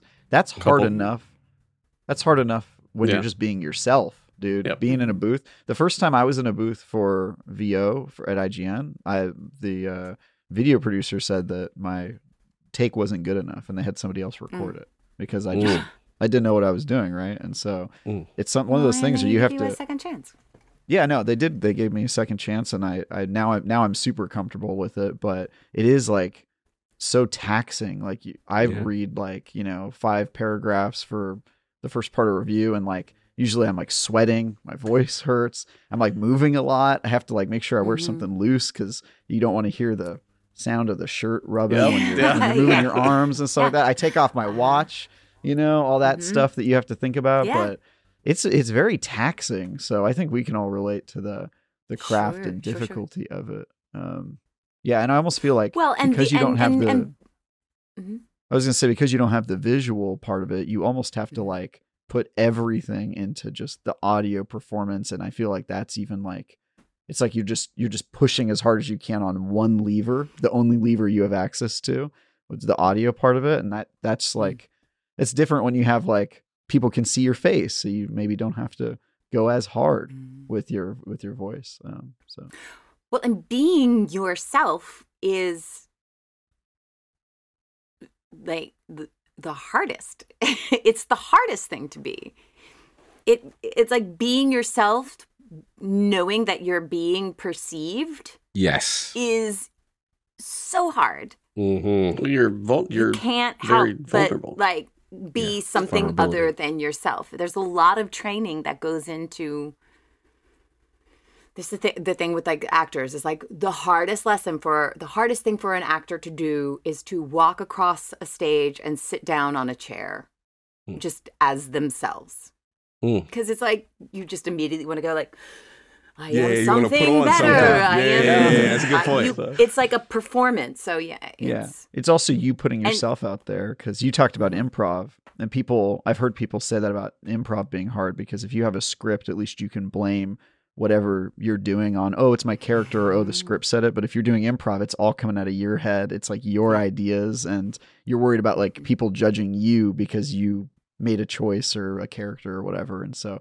it does give you more vulnerability but i mean Mhm. yeah voice acting's hard. See, it all comes back to the trust and the surrender. yeah. Yeah, no, it, it, it's big. I, I agree. I think this is this is tremendous because um the the other part of it, which you, you're helping me understand, is also the. I guess I think from from your perspective or someone starting, they put their heart out, right, and then the director's like, "Nah, that's not it."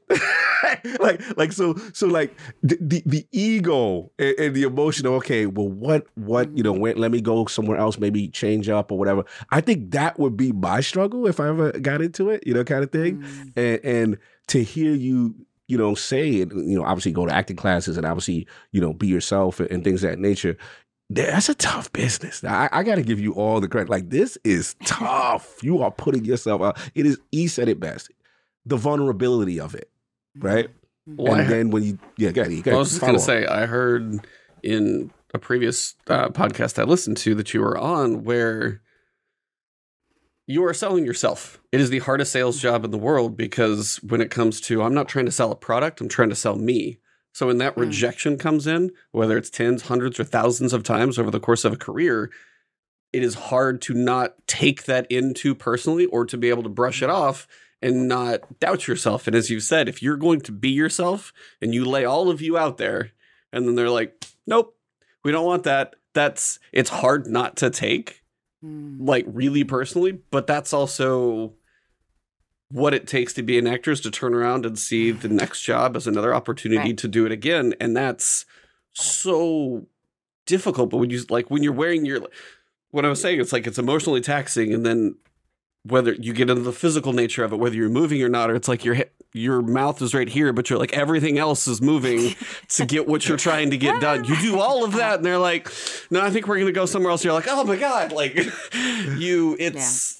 That's kind of one of those things, and that's what Travis said for voiceover, for podcast, for videos that we do. It's a it's a piece of it because we're doing some content and those things, but yours is just everything is poured into this microphone and it means so much. And that's kind of, I mean, when you said you've, one of the things that I think I heard you say is there were thousands of jobs you didn't get outside of the ones you did Oh, get. sure. And it's Sure. to, to tell somebody it's like there were thousands you didn't get. That's, that's something somebody potentially should know because that's a lot that, that's a lot That's they the have to go through. That's, Yeah. it's tough. You don't even want to see my desktop right now. like, like the auditions that like I didn't I didn't get right. That's the real. So, but yeah, I mean, it's that's the job. That's auditioning is auditioning is more the job than the job. Mm. You know, and um, at least, at least, at least initially, right? Yeah. and before you have a then and for a and for a long for a long time and you know and maybe always i don't know i'll i'll let you know when i reach always and so uh but it's it's yeah Yeah, like applying for work is like the worst part of getting a job, like having a job. Like if you said, "Hey Travis, I'll pay you six figures," but your job is applying for other jobs, I'd be like, "That's not worth it, dude. That's like the worst part of work is the applying part." So, yeah, acting is like oops all applications, right? Like you're constantly You're just applications. That's good. That was good. Oh, that's That's bad. actually good. terrible. Um, Yeah, so hats off to you for doing that. Speaking of uh, roles you didn't get, is there any? please. Is there any? Um, yeah, please bring this up. Let's, let's talk about the Look, film. look, we're all- I shared my failures. We're all talking, right? Mm-hmm. Um, are there any? Are, are there any series that not even necessarily you tried to be a part of, but anyone that's just on your like dream list of like if I could work on this franchise or this series in games or uh, in voice acting, I would want to do it. Like, you know, um Cog wants to voice Batman. You know, is there anything like that where you're just like, I want to do that Yeah. voice? I do want to be a superhero. I really do. I want to be oh, a, um I want to be like a superhero that uh just you know happens to be a mom. Like that's not like Okay. like the thing, right? It's not like she's a superhero and she's a mom. It's just like How does she a mom. do it? Like yeah, right. Like Yeah. no, it's just like she's a superhero uh, and PS she's a mom, right? It's like Like, Wonder feel- Woman, and she has a daughter. Yeah, yeah, yeah. I feel like um, just the kind of the glimpsing what I kind of saw from uh, the Death Stranding two Mhm. uh, trailer at uh, Mhm. at the Video Game Awards. I'm like, yeah, like her. Like Mhm. I think that role's taken now, but yeah, like. I mean, like that Kojima would- got called my girl. She been, she's Gotta in call. Kojima. Let's go. They- Gotta they call, also call her back do- now. Th- those actors also do their own mocap. Do you have you ever done your own mocap for a part you've played? Oh yeah, I mean, I did for uh for Eris for um for the hi- Hive uh transition. Like I did a little performance capture for that. So, but yes, I do. I I am I do do performance capture. It's my favorite. Ah, It's Yeah. the best because it's like you know my degree is in theater, and so it's it's just like coming back to theater. It's like theater all over again. It's full circle. It makes it all full, Nice. full circle but I do love it, and I and it's it's it's uh it's its own set of challenges, but it's so exciting because you're just like seeing nothing, and you're just you are just it's like doing theater in an empty bl- black box theater where it's just like you and another actor and like everything else is imagined or it doesn't exist and it's really just completely about the connection and the relationship and you know feeding off of each other and your energy and and so um there's no distractions of like look at this fancy thing over here or this set dressing over here and like all those are very important aspects of theater and like i don't begrudge anybody their full gorgeous, lush sets, but like there's something about having none of it. Yeah. And now what? It's just, you know. It's Yeah. s- focuses It's almost It's more in on the performance. I'm gonna I'm gonna introduce a concept here. It's Okay, about trust and surrender. Okay. the theme. I knew that was good. I knew she was going to. no, I, I, I, I just have to. I Season Did of the you Witch. see the um? Did you see the Vidoc for like Hellblade? Like I, I know you you work in that space, so it probably doesn't matter to you. But that was sort of uh, a lot of people's like first in depth look at how performance and mocap and like all that stuff Mm. works, and that was really eye opening because that's that's crazy stuff, to, especially Mm. such a serious subject matter, and you're just like, so- you know, you've got like a camera hovering over your face and Yeah. paint all Yeah. over you, and just that hmm there's so many obstacles you have to act through to make that work. It's really interesting. yeah. I had to um I feel like I had to uh like feign like making out with somebody once in one of those like what like this team called for it's like how do we do with the, so it's like a whole like way that you have to like kind of Oh, this oh this is that's Yeah. that future season with the drifter. Oh, okay, we get explicit. Yeah, we knew it. Knew it. Oh, some, Yeah. someone you had to make out with, but you couldn't figure it out. Now we know it. what the final shape is. Two lips long. oh my god. yeah Oh man, Uh, too it's great. funny. that's great Uh, mine's kind of a like. Mhm. I asked uh, my brother and my wife, and they had very similar questions, which cracked me up. Um, and they wanted to ask you: Is there anything about when it comes to your performance? And I know you said you like performance capture, so that could be part of the answer. But when it comes to doing that, is there a certain microphone setup, a certain booth, whether it's just your closet? What what is your kind of like favorite space to do your work or spaces that you've worked in when you're doing any of this and why? Hmm. Well, I like to. Um, I like to. I like to have space to move. I gotta like make sure my elbows are free at least. uh, Got to stretch. so I like to take.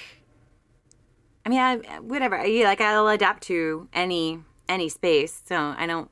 I don't. I don't think I ever want to get too particular because then like I'll wind up being disappointed or something. Like you just like find the space and like whatever the microphone set is. Sometimes it's like you, where the cap, like they do like the little mocap caps, and they have like little Mhm. microphones here so that you don't.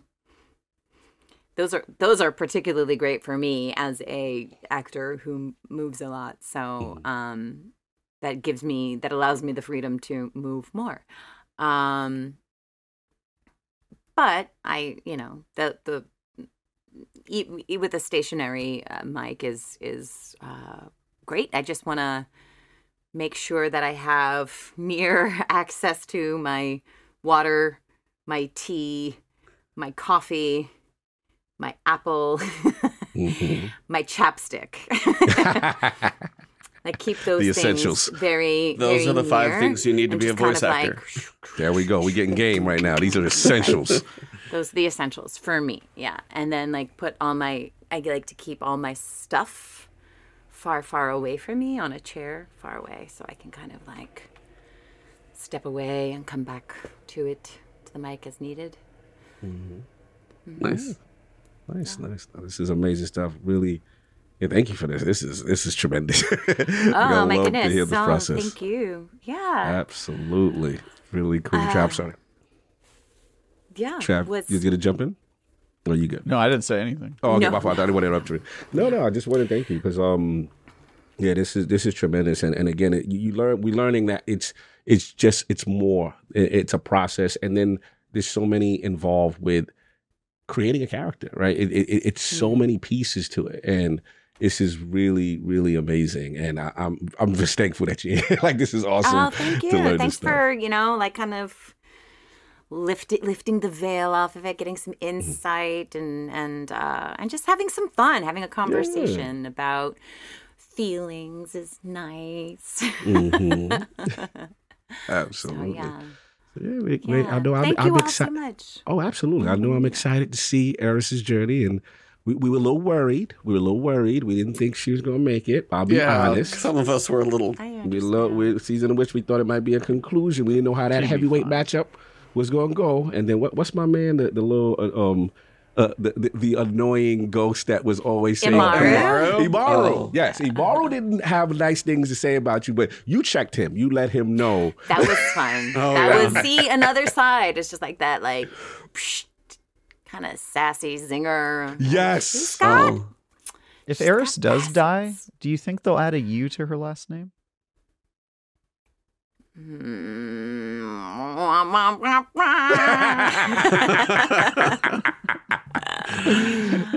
my god. Definitely. Definitely. Travis, Travis keeping it interesting. Love it. I'm here for it. My Here. Pulitzer Prize winning questions here. Hard journalism. So You here's can the question, Great. and this I'm not Okay. trying to like break any NDAs, but would you, um, you've done voice, now you've done mocap. What does she do in final shape? Is what he's asking. What is Eris? Right, Yeah, right. 100%. He wants to know. no, Well, let me tell you. Would you? oh, by the way. would you ever, if the opportunity arose, would you ever want to play live action Eris Morn? Ooh.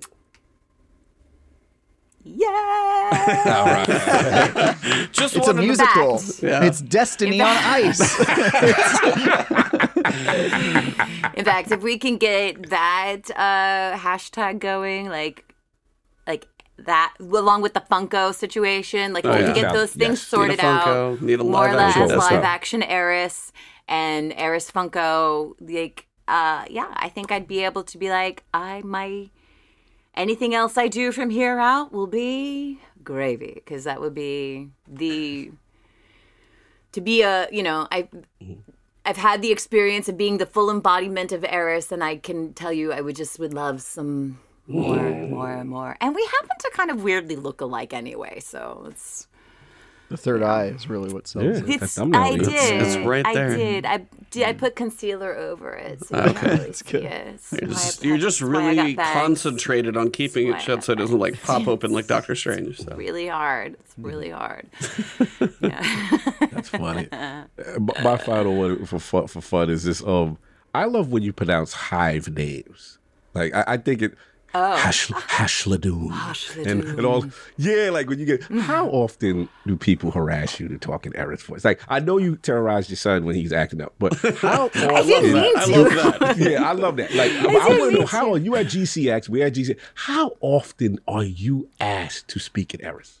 Not that often. Not that Really? often. Really? Oh, I I figured there'd be like a is thousand voicemails out there that are like, "This is about. Eris," you know. Really? Oh, can we? Can I very some? everyone's very very respectful about it and i'm pretty sure that especially um what was it i think it was i think it was a, a pre it was before and it's i know it's not called guardian con anymore but i Yeah. forgot Yeah, Yep. we, we, but but it was guardian con at the time It was so already okay. coming time. So Yep. pre- I think it was pre Guardian Con that uh Deej made a point to like tell people like don't do it, don't do it, don't ask, don't ask her to do it. And so I think everyone's like, oh, okay, okay. But a couple times, you know, a couple Deej, times. my guy, my guy, Deej. Yeah. And and and it's- and that's like kind of also like um like the whole uh what is it called? Um the thing where you leave like messages for people. Oh, Cameo. I know what you're talking about. Yes, like yes, their yes. Outgoing like- voicemail or something like Yeah, like that She's kind talking of about stuff. Cameo. Cameo. thank cameo. Yeah, yeah. It's like one of the things like I've never really wanted to ever do that because um I uh it's one thing to like, you know, in in person like throw out a line that Eris that Eris has said, but like to for me to like do Eris's voice on a birthday message feels like I don't feel That's like your, that doesn't not feel lane. that doesn't feel canon to me. You can't- You say I happy can't. birthday, Lord Well, happy Cognito. birthday. You you that's a little out of pocket for Eris. yeah, I can't like it just and it I don't know, it feels like um Worked for Savathûn. No, but this You is know- a good discussion because you know, Mm-hmm. as far as the let's say like the ethics or, you know, just what your principles are, right? In reference to it versus, you know, some people who feel like, hey, voice actors need to find ways for revenue. I think it's a fair discussion and, and seeing both sides of it. Sure. And I mean, it's like, right. It is for me personally. It just doesn't feel like to. I feel like my like talking about Eris, like talking about the journey, talking about my experiences. I my attempt is to kind of uh bring her um bring her closer to the community in the in a way that still honors the story that honors um, all the people that create her and i feel like for me like doing eris voice on something that isn't actual eris text just kind of um i feel like it just it take it takes away from that it makes her it brings her closer but in like this kind of other way that you know maybe maybe that will be disruptive to future mm, stories with her gotcha. right like like they'll see like oh that's they'll be experiencing her in game but like thinking about like the time that she like said happy birthday you know it's just yeah. like i don't know it just feels like it also, it also i like feel... i like her living living in that's where she lives she right. lives yeah. the purity of it yeah, yeah. It, it, also, it, it, also it also feels like the wrong character. Like the Drifter, I expect to hear him on people's voicemails. That's his whole, you know. Fair I mean? enough. Fair enough. All right, all right, all right. Oh, yeah, but not not Eris. Fair Eris enough. is too sad to care about if no, she would write a letter. She wouldn't. Mm-hmm send him like she would like do and reasons. I feel like she would do like some sort of calligraphy type mm-hmm. poem. Wax seal, Pony Express. Yeah. I mean, yes. whole, yes. the whole nine yards. Absolutely. Birthdays yes, are irrelevant. You're older. I got it. I'm good. I'm good. I mean, there it is. There it is. I'm good. I can die now. I am good. I am good. I was. I, I internalized that as my birthday. There you go. You. you did it already. I'm good. I'm good. She uh, has thought about it though. That was not off the cuff. You know, she was like, she was like, yeah. "You're older." She had that. she was like, "But if I had to?" Love it. Uh, one that I wanted to actually ask was just being a performer in any and all aspects of being an actor. Are there people that have inspired you, drawn from, want to work with other actors out there that you look up to, want to work with, thank for? Just kind of big people have been part of your life that either you've seen performances, look up to, or that you have to thank for any and everything. Mm. Mm-hmm. Yeah, absolutely. Um, I remember um, I was uh Mass Effect. Um oh. and it was I think it was I believe it was like Mass Effect 2. Oh. Uh and that's where love uh, her. Joker, Joker Yes. Jack, Jack. Is it Jack? Yes. Is it Jack yes. or Joker? It's Joker, Courtenay Joker, Taylor's Joker. Courtenay Taylor's character in in Mass Effect. Hmm? No, I'm just I'm in an emotional state. You said one of my Mass favorite Effect games 2 of all is one time. of his favorite games you of all time. Literally, Yeah. like the and you said the correct Mass Effect. Like I'm in Okay. an emotional, Yes. happy place. You took me somewhere. Sorry, continue. Yeah, Take no, on. I, I remember that uh, witnessing her her performance. Like, wow, that is like such a cool character, and it was this. Jack. Yeah. Oh, Jack you. from Jack. Mass That's Effect right. 2. Yeah, Sorry, yeah. That's- correct. Jack, Yes, Jack, yes. yes. I knew, I knew. I said Joker. head. I was like, that's yeah, not Yeah. Joker's the ship. Yeah, sorry, No. Jack. Sorry. The pri- the prisoner. Uh, yeah. Yes, yes. Jack. Um, Jack's awesome. yes, amazing. Like I, I remember witnessing that character and just like that's like wow, that is exactly, um, such a cool kind of not like n- not your typical like very Mhm. atypical just like very different very different than anything else i was seeing in games and like yeah like irreverent and um strong and like this kind of a mystery and just like all this internal emotional like stuff going on so like Mhm. Kind of very Nice. you can see a parallel i'm Oh, sure yeah, yeah, oh, uh, yeah. but yes yeah i i loved her performance um and uh, yeah, I mean, in in I'm like feeling very uh, like hard pressed for names now, but I've. I, I think about games like specific games that have spoken to me that that I've felt very um uh, moved and drawn in by and like fallout 3 is another one where i just Ooh. absolutely i love that game immensely. And um and uh there's a game called everybody's gone to the rapture that i uh, adored. It's um Game. by the chinese room. Incredible game. Like i don't it never i don't it never really got the the buzz that it it deserved.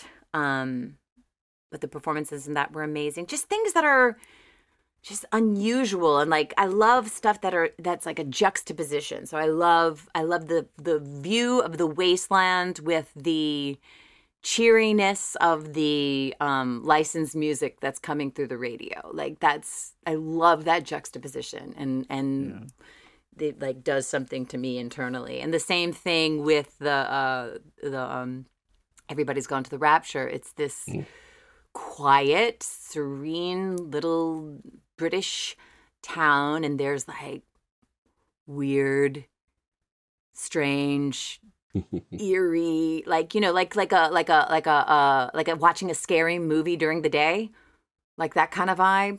Oh, it's the best. I love it. Nice. I, I love the weird I, I love weird juxtapositions. And the the more disparate the better. awesome. By the but way, yeah, and in in my in my life and the people that I that I that I know and that I love that I I just there's so many people there's so many gorgeous beautiful voice actors that I work with and and I look to I look to all my fellow voice actors for inspiration and um and and um and I love that about our community is that that Yeah. we are there for each other in that way. Um in like in a way that I that I don't I I don't know that it exists in other Mhm. types of acting and other genres of acting. It's like we the way that we show up for each other is it's it's worth the price of admission right there. Absolutely. Beautiful thing. speaking Beautiful of uh, speaking of fellow voice actors, Mhm. have you ever worked with Keith David before, and are you excited to do so now that he's joining the Destiny cast? I have not exciting. worked with him before. Oh, I haven't. One of my favorites, yeah. Halo Two. Come on, the Arbiter, I The. Arbiter? were it so easy? Mass Effect. love, I love. He's in well, I've, Community. n- I've not worked with him in those. I mean, I'm I, I'm definitely familiar with the character, especially Arbiter. I, Halo holds a very special place in my heart too. Yeah. Um, but I uh, MVP baller. what's that? No, I'm just calling you the MVP. Oh. Never mind me. I'm, I'm But, just uh, giving you praise all the You time. just holding up signs over there. MVP. but I but I've never I have not I have not worked with him, and so um, what a what a beautiful choice though, right? Like I love. Yes. Yes. That's really nice. Well, it's Yeah. really it's it's a it's a very elegant, tasteful, classy, right choice. At 100%. If anyone could step up, it's him. Like he's and he, the, his his support of the gaming community extends to back when Mm-hmm. voice acting in games was kind of an afterthought. A lot of times it was done Mhm. by developers and they weren't really a thing. And uh, at, at that time, he was still. I th- I feel like we owe a lot. The industry owes a lot to him and some of those early pioneers in voice acting. So Mhm. One hundred percent. it's cool. I'm really excited to hear his voice. Yeah. Absolutely. Anything else, Yeah. gentlemen? J, JS JS Gilbert is another one. He's another Oh, one okay. of those like early guys. He used to just call up, cold call developers, be like, "Hey, I understand you are getting the guy down the hall to do this voice. Like, I'll do it for you." Mm. you know like and so Mm-hmm. he, he yeah he's one of he's one of those uh one of those guys Yeah. Yeah. of those- Pioneers. Twisted Metal. those pioneer type folks yeah Absolutely. Yeah. And, and it's Yeah. needed, right? Because to see where the where the, how the industry is going, and obviously, you know, there's a lot of money to be made, but at the same time, you know, respecting the craft, and if we really, I think, seeing the talents and the, of the pioneers, and then obviously trickle down to you. It, it shows the importance of good voice acting. It shows the importance of how much it adds to the game, the character, and how much we connect, right? Because they're they're like, no, no, that's my character right there. like like it, it's it's a different level, and, and it's important what Travis said because you know, not to throw any developer under the bus and stuff like that, but or or, or you know publishers, but the devaluing in the past, right? And now them realize, hey, if you hire some good talent, this will add a different type of connection to this game, right? Mm. And and and thus you see people how much you're beloved. Oh, ball is in town. This is Aaron. You know, it, it's a thing. It's a vibe, mm. right? And it's so yeah. cool to see the journey of the industry, and, and, that's why we love to kind of pay respect to that because at one point, like you know, it, it wasn't the, the the thing that you know the publishers were looking for and stuff like that. And I love to see mm-hmm. that transformation, the evolution of where things are now. Some publishers some and publishers maybe, still are pretty late to the game. Like Nintendo just started embracing voice acting. Tears of the Kingdom, they put like yeah, real voice actors deal. in there. But, yeah, exactly. yeah, that was a big deal because before they would deal. just not have voices, you know, for mm-hmm. a really long time. Mm-hmm. So. Absolutely. And maybe, um, and maybe continue to see that the honoring and the um, the value of um, of actors uh, and what individual actors have to offer over other alternatives. exactly. Fair, totally fair. I, I, see what you did there. I like that. yeah, right. But it's, it's for me when I'm sitting there, like I've told these guys or whatever, but it's like there are certain games that you'll go through and when you get that emotional connection, it sticks with you more. It's you remember it more vividly. You're going to tell your friends that this game affected me. And all of these things come, a lot of the ones that do that are the ones, as you said, have the actors that do exactly what you do. They give everything they can and it comes through. And then when you're sitting there experiencing that game, it's a special moment that you're going to remember. And sometimes, sometimes people take a kind of take it for granted or forget that there's someone behind that doing what you're doing and giving so much to each one of these, just every single word. I know we talked about it before we actually got to it. it was like linguistics and words or something you're really passionate about, language and everything. So mm-hmm. when you, I mean, you get a script, you learn it, and when you dissect every one of those words, then when it gets all the way to us, and when it has the impact that it does it's like we i want to reach through the screen and give that person a hug because like what it does for yes, what it yes. does sometimes because i mean there's absolutely. there's times i'll be playing a game and all of a sudden like a, a game is making me crying what is happening right now? And it's mm-hmm. kind of one of those when those type of moments happen it's they stick. And yes. it's kind of one of those i win. That's why it's to you and to all of those who do what you do it's thank you because yeah thank you. I was like i don't I don't know how else to say it besides like thank you for what you guys do because the stories that can be told for all of the work that you guys put in, it's amazing and couldn't have some of the experiences that I've had the last decade wouldn't be what it is without uh, specifically the ones sitting here with us tonight. Absolutely. Oh my goodness. Thank you so much. Yes. Can I get an ayat? Oh, appreciate it. Yeah, ayat. I second that. Absolutely. Well said. Well said. Uh, lovely. Oh my goodness, y'all. This has been really, really lovely. Thank you so Thank much. You. Absolutely. Thank you for Thank taking you. the time with us. Thanks for joining. This is amazing. We know you are a busy lady. We know yes. you're busy, and, and the, the gems you, you, dropped were, were tremendous. Continue to do what you do. Continue to be that bright light in the industry, that positive energy that we need. And then, same you know, to same to you all as well. Oh, I mean, you are clearly, clearly, incredibly very loved, and uh, your your subscribers adore you and you you are also a great light in this community all of you so so thank, thank you. you. thank you much appreciated yeah. well the floor is yours if you can I don't know if you get to tell anybody what you're working on because you probably can't. But if you have anything I that can't. you can talk about, I, like, I cannot. You. Yeah, I was like, there I figured are not. things. Yeah, where can yes. people find you and support you then, and look and for what's coming? You yes. well. Yes. Oh dear, I am sometimes on the Twitters, which I will continue to call Twitter. I'm sorry, I just oh, can't. I can't. Yeah, me too. I just same. Um, and I think, I think my, uh, I think I'm at actor underscore Morla for Mhm. that, and um, and I'm I'm also on the Instagrams, but that's mostly Okay. just like pictures of something that catches my eye. So it's more Mhm. like aesthetic, but uh, but that's at Morla Vox. nice. Yeah. No doubt. Again, tremendous. The legendary. and like on the other ones too but like whatever i'm i'm i'm i'm doing things i'm busy i'm trying not to be on the social medias too much but if you are on there and you say hi i will for sure say Oh, hi back because i i i'm i am grateful for the community for sure No doubt. We're grateful for you. Thank you so much. Again, like he said, you know, for taking the time and, and your schedule. We know you got a lot of stuff going on. We've been do, trying to schedule this for some time. And I it's know, truly know, a treat. we did it Truly. we did it we did it Yeah, we, did did it. Truly a treat. Thank you so much. I, I look forward to your journey. Continue to follow your journey and see where where it takes you. And obviously, you have all of the support of the last word. Trav, anything you want to say to uh, while we get get her going? You're awesome. the Thanks for answering my. There stupid go. questions. your stupid questions were awesome and not stupid at all And I want to eat your jambalaya someday. I have Nami, Nami's jambalaya. It's got to happen.